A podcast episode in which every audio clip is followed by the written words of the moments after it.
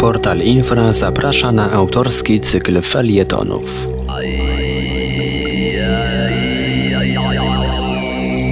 Z Altaju widać więcej. Tajemnice i zagadki Rosji według Wojciecha Grzelaka.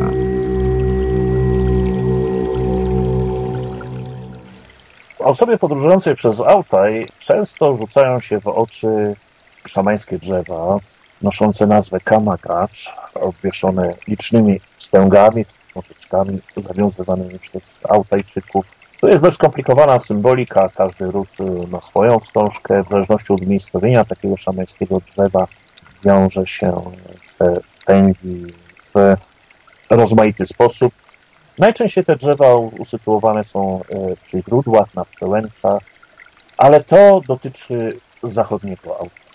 We wschodnim Altaju, gdzie są już półpustynie, a drzewa są rzadkością, zamiast szamańskich drzew jako święte miejsca występują ule, czyli kopce kamienne, na których zatknięte są patyki, żerdzie, również obwieszone stęgami.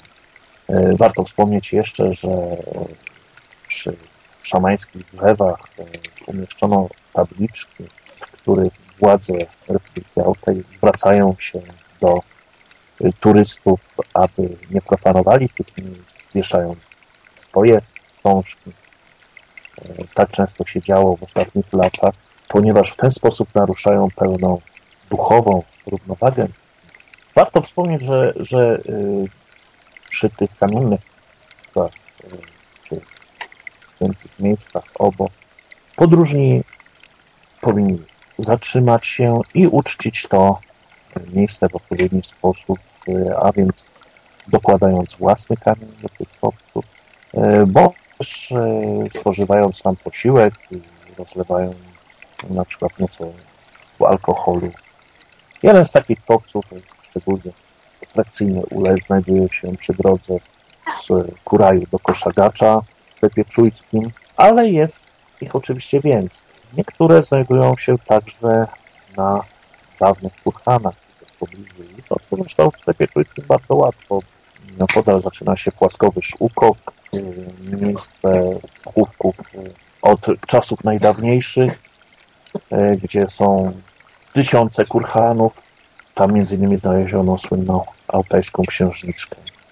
Przy tych ule, kamiennych kopcach zdarzają się czasem wypadki osobliwe.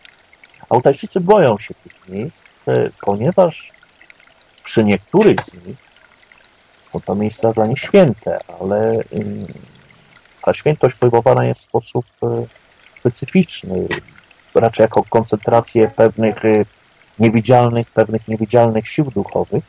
Przy niektórych z tych kopców gromadzą się złe duchy, czyli krymysy.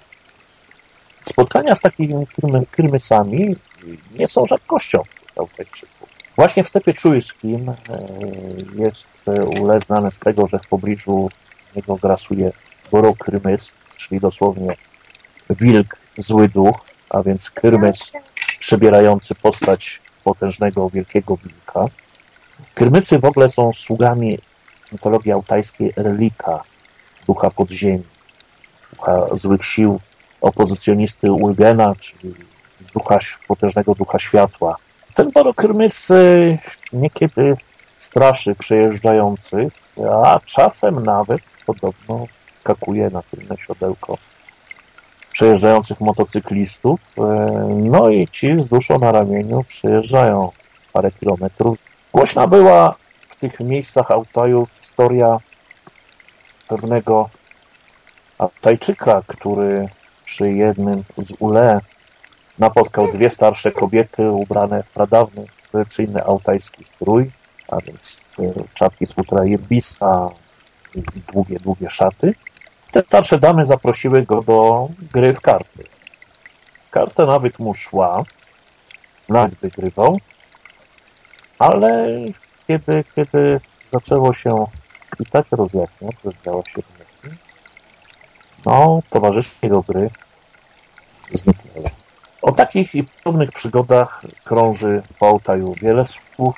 W każdym razie Ule, choć są miejscami świętymi i w tych miejscach y, tubylcy oddają cześć duchom, zarówno tym dobrym, jak i na wszelki wypadek również tym złym. Są miejscami, które po zmroku powinny być na wszelki wypadek omijane.